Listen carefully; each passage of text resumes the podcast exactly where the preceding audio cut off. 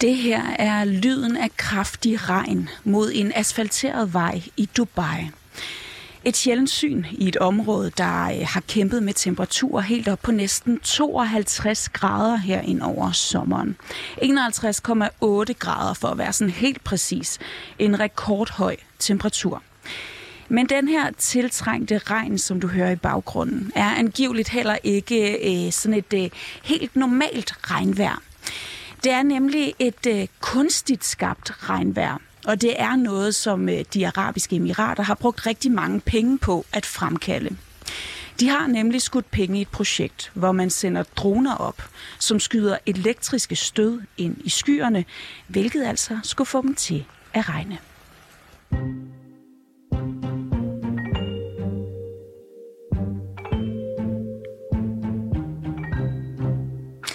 Her i Udsyn skal vi i dag tale om vejrmanipulation. For øh, mens vejret bliver mere og mere ekstremt rundt omkring i verden i takt med klimaforandringerne, så vælger nogle lande at takle den her situation ved at lege værguder. For eksempel i Dubai, hvor man kæmper mod varme og tørke, og hvor myndighedernes nyeste våben i den her kamp altså er en slags øh, regndroner, kan vi måske kalde dem. Vi dykker ned i den her nye teknologi og ser på både mulighederne og konsekvenserne.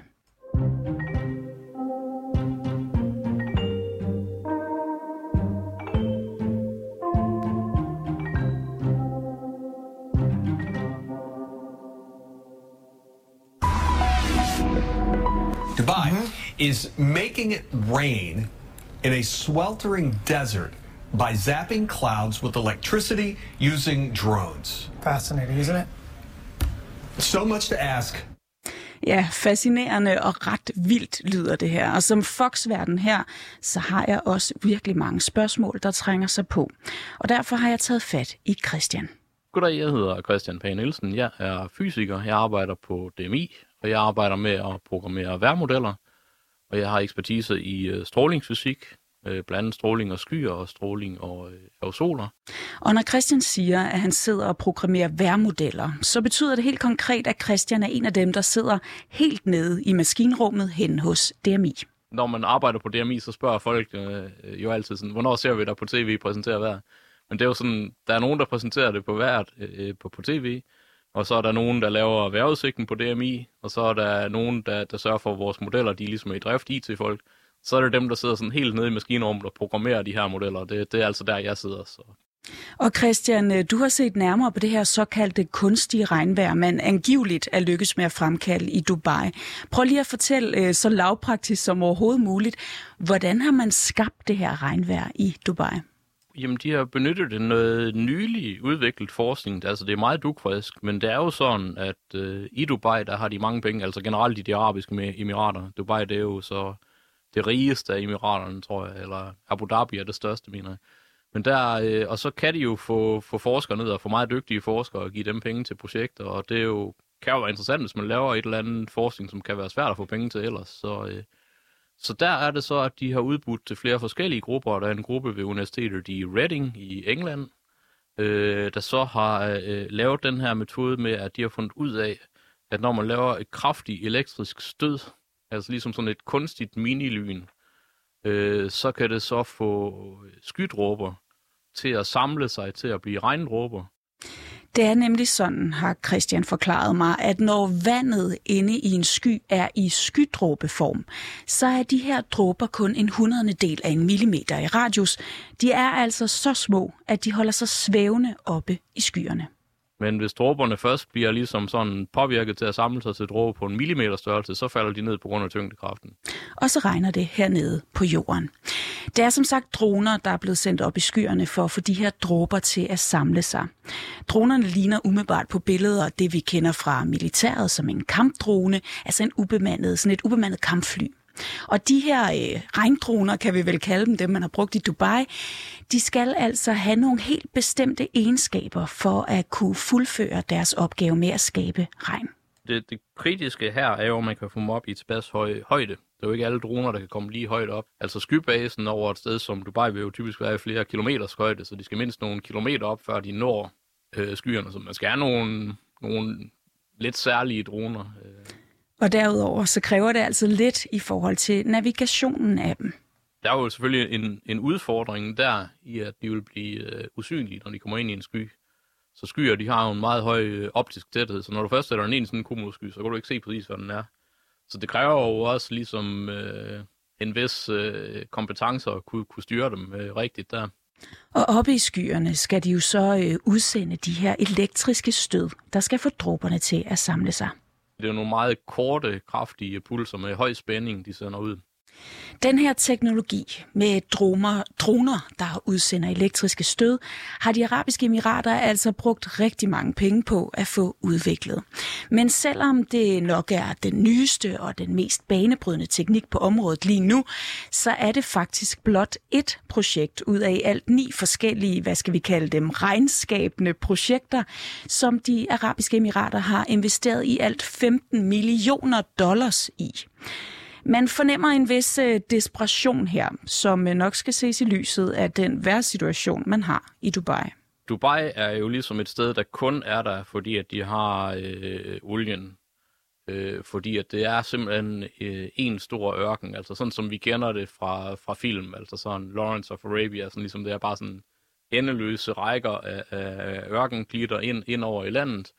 Og så har du så de her smalle stribe langs med de arabiske emirater, hvor du har øh, træer, palmetræer og luksushoteller.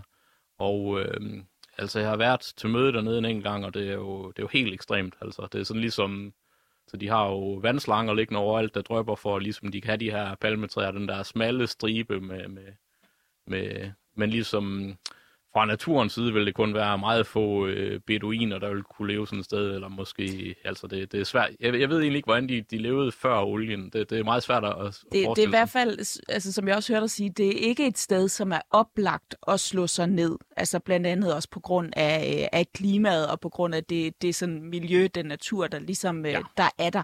Og hvad er det så for et vejr? Altså, hvad er det for nogle temperaturer, vi er oppe på? Hvor lidt nedbør får de om året? Og sådan, kan du prøve at beskrive, hvordan vejret er i, øh, i Dubai? Sådan? Så for at det skal være ørken, så er det jo under 200 mm om året. Så der er vi jo nede på, på, øh, på meget små mængder. Det er jo sikkert øh, også en, en, en, en tør ørken der.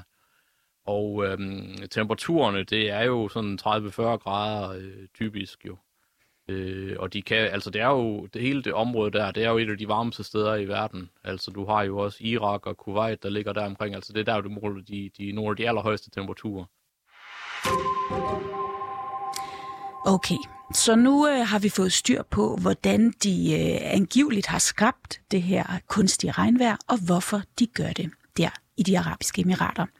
Men lad os lige kigge lidt nærmere på det her fænomen, værmanipulation. For selvom du måske synes, at det lyder lidt sci-fi-agtigt, og selvom at øh, jeg aldrig havde hørt om det før, før jeg så den her historie, ja, så har man faktisk i årtier brugt andre metoder til at skabe regn på andre steder i verden, for eksempel i Kalifornien der har man jo i, i næsten 100 år også lavet øh, kunstig regn ved hjælp af noget, der hedder sølvjodid. Og der har man jo så haft, at man har øh, puttet det på skyerne. Men det er så en proces, der fungerer ved at lave øh, iskerner inde i skyen. Og uden at gå for meget i detaljer, så skulle det altså også øge chancen for regn. Også i Kina har man længe eksperimenteret med vejrmanipulation. Og der øh, øh, er det jo, at de stiller op over Himalaya, så har de sådan nogle kanoner med nogle kemikalier. Så det er så en tredje metode for at prøve at få, få regn ud af skyer som, hvor de så skyder op på skyerne med de her og prøver at, at påvirke øh, dem til at lave nedbør. Og så siger de så, så kan de få regnen til at falde, så den falder i oplandet til de kinesiske floder, i stedet for til de indiske floder, eller til de øh, floderne længere øh, vestpå. Udover at de her to metoder, som man altså bruger i henholdsvis Kalifornien og Kina blandt andet, er blevet kritiseret for potentielt at være miljøskadelige, fordi man jo bruger kemikalier, der potentielt kan være skadelige, ja, så kan du måske også fornemme, at værmanipulation kan føre til konflikter. For selvom du skifter kemikalierne ud med for eksempel elektriske stød, som vi ser det i Dubai, så er det stadig sådan, at man jo ikke som sådan skaber regnen, som jeg jo ellers har formuleret det indtil nu. I princippet så får man bare skyen til at afgive det vand, den indeholder, før den egentlig havde tænkt sig at gøre det sådan helt naturligt. Man manipulerer altså med skyen, så man øh, får noget vand, som potentielt tilkom et andet område eller et andet land, for eksempel som Kina forsøger at gøre det. Hvis de kan få det til at fungere, og hvis de så ligesom reelt ender med at flytte øh, nedbør fra øh, oplandet til de indiske floder til de kinesiske, så har man jo et, et potentielt øh, krigsscenarie der, hvor, hvor du ligesom kunne have, at inderne sagde, at det, det her det er simpelthen ikke i orden, fordi at vi, vi kan se lige pludselig, at, at, at vi har betydeligt mindre vand i vores floder, og det hænger sammen med det der øh, manipulationsprojekt, de har i Kina. En potentiel krig er altså en ting. Men derudover så lader det også til, at man måske ikke har helt styr på den her vejrmanipulation. Naturen kan åbenbart være ret svær at styre. For eksempel beskrev flere medier tilbage i 2009, at et fejlslagen forsøg på at komme en tørke til livs med vejrmanipulation i Kina førte til et voldsomt fald i temperaturerne og en snestorm, der havde Beijing. Alligevel forsker man i endnu mere ekstreme former for vejrmanipulation andre steder i verden lige nu, nemlig i form af det, man kalder geoengineering. Det er jo mere det, man snakker om i den vestlige øh, verden, øh, hvor man forsker på det i både i Europa og i USA. Og hvad betyder det? Øh, ja, det er jo så, at man skal... Det er jo ikke så meget med nedbørsmanipulation, det er mere med at manipulere især, hvor meget solstråling, der kommer ned til overfladen. Øh, og også øh, til dels at manipulere varmestrålingen. Og her der taler vi altså i den grad ind i klimaforandringerne, som jo giver mere og mere ekstremt vejr og en generel global temperaturstigning. Nu ser vi, at vi har øh, godt en grads opvarmning, og vi ser noget ekstremt vejr og nogle skovbrænde, og det, det er meget bekymrende. Men hvad så, når vi får 2 og 3 graders opvarmning? Øh, så begynder man nu at snakke om, øh, og det er jo så fordi, at vi øh, ikke rigtig har lykkedes, eller, eller kun vil lykkes sådan i begrænset grad med at begrænse den globale opvarmning. Kan vi så gøre et eller andet ved ligesom aktivt at manipulere hele det globale klima, øh, så vi modvirker det her og sænker temperaturen? Inden for geoengineering taler man blandt andet om at putte sulfater op i stratosfæren, så man skaber nogle bitte små svovlsyredråber, der skygger for sollyset. En løsning, der er inspireret af naturlige vulkanudbrud. Meget kraftige vulkanudbrud er en størrelsesorden, som vi måske kun får øh, nogle få gange hvert 100 år. Øh, måske sådan en to, tre, fire gange. Øh, sidst vi havde sådan et, det var i 1991, hvor vi havde Pinatubo-udbruddet, som faktisk øh, modvirkede øh, øh, den daværende globale opvarmning fuldstændig i flere år bagefter. Altså det gav sådan øh, måske op til en halv grads temperaturfald. Simpelthen fordi de her øh, svovlsyredråber blev hængende op og, og spredt lyset tilbage. Øh, og der kan man så sige, jamen er det ikke fint, fordi det kan jo så modvirke den globale øh, opvarmning. Øh, Nej, lyder svaret selv fra Christian, for øh, det kan have nogle meget alvorlige utilsigtede konsekvenser. Det her geoengineering er med andre ord vildt risikabelt. For måske bliver temperaturen sænket, men fotosyntesen, som de fleste nok har lært om i folkeskolen, og som vores planter og afgrøder altså er helt afhængige af, kræver nemlig sollys. Det man har set historisk set for de her store vulkanudbrud, der var Lucky-udbruddet også i slutningen af af det 18. århundrede, som er blevet øh, skrevet øh, decideret blandt andet af Benjamin Franklin, som jo var en af the founding fathers i USA, men også var en meget stor videnskabsmand. Øh, og han, han kiggede på, der var jo også hungersnød der bagefter, fordi at det, der var simpelthen øh, både i USA og Europa, og han tænkte på, hvad, hvad, hvad kan det være? Ligesom, og han, han deducerede frem til, at det var det her kraftige vulkanudbrud i Island. At der var simpelthen en sammenhæng der. Hungersnød alligevel, det må man kalde en konsekvens.